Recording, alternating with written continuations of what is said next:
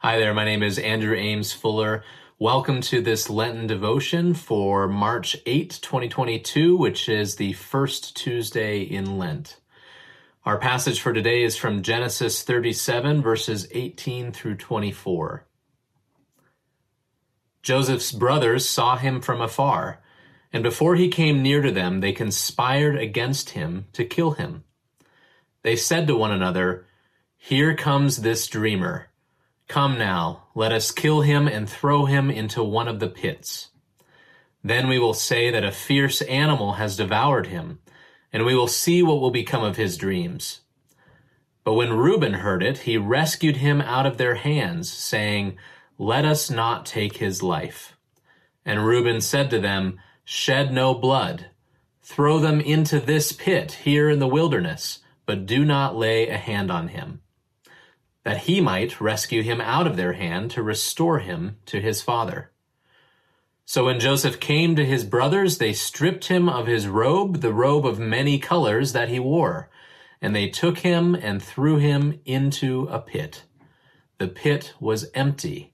There was no water in it. Here ends the reading. The season of Lent is a 40 day period of time spent in the wilderness. For most of us, that wilderness is a metaphorical period of reflection and fasting. Regardless of what the journey looks like, Lent is about emptying ourselves of our control over our lives. It is about confronting the reality that we are not in charge and we must submit ourselves to the one who truly has authority, as we see in today's passage from Mark 1. But here in Genesis 37, we read a horrific story. Joseph, the youngest of his brothers, is thrown into a pit in the wilderness by his own kin and left for dead without food or water.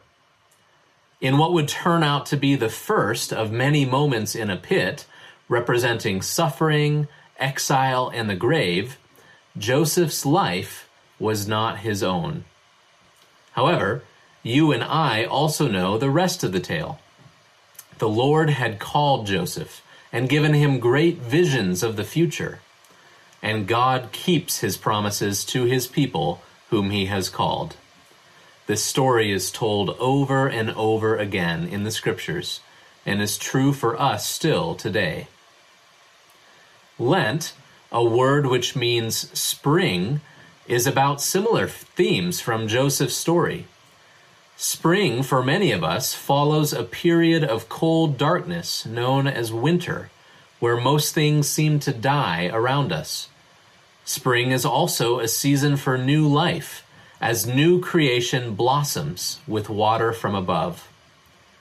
Similarly, Lent is a spiritual season of death to life, of all things being made new culminating in the ultimate story of death and resurrection our Lord Jesus' death on the cross and his resurrection in the pit of the tomb on the third day. As you read and pray through this devotional, you may notice that you are given the chance to meditate on the same Psalms again and again on each respective day of the week. For the next two, uh, for the next few Tuesdays, for example, we will reflect on the character and promises of the Lord through Psalms 34 and 146 in the morning, as well as Psalms 25 and 91 in the evening, as we walk with Him towards Holy Week. Although the powers of darkness conspire against us to kill us, we have no innate power to resist. But the Lord, the God of Abraham, of Isaac, of Jacob, and of Joseph, is the one who rescues us from the pit, protects us in the wilderness, and gives us himself as food and drink. Let us pray. Eternal God, you are present with us throughout our lives, even when others plot to do us harm. May we learn to live together in unity, that in all we do, we may sing your praises now and forever. Amen.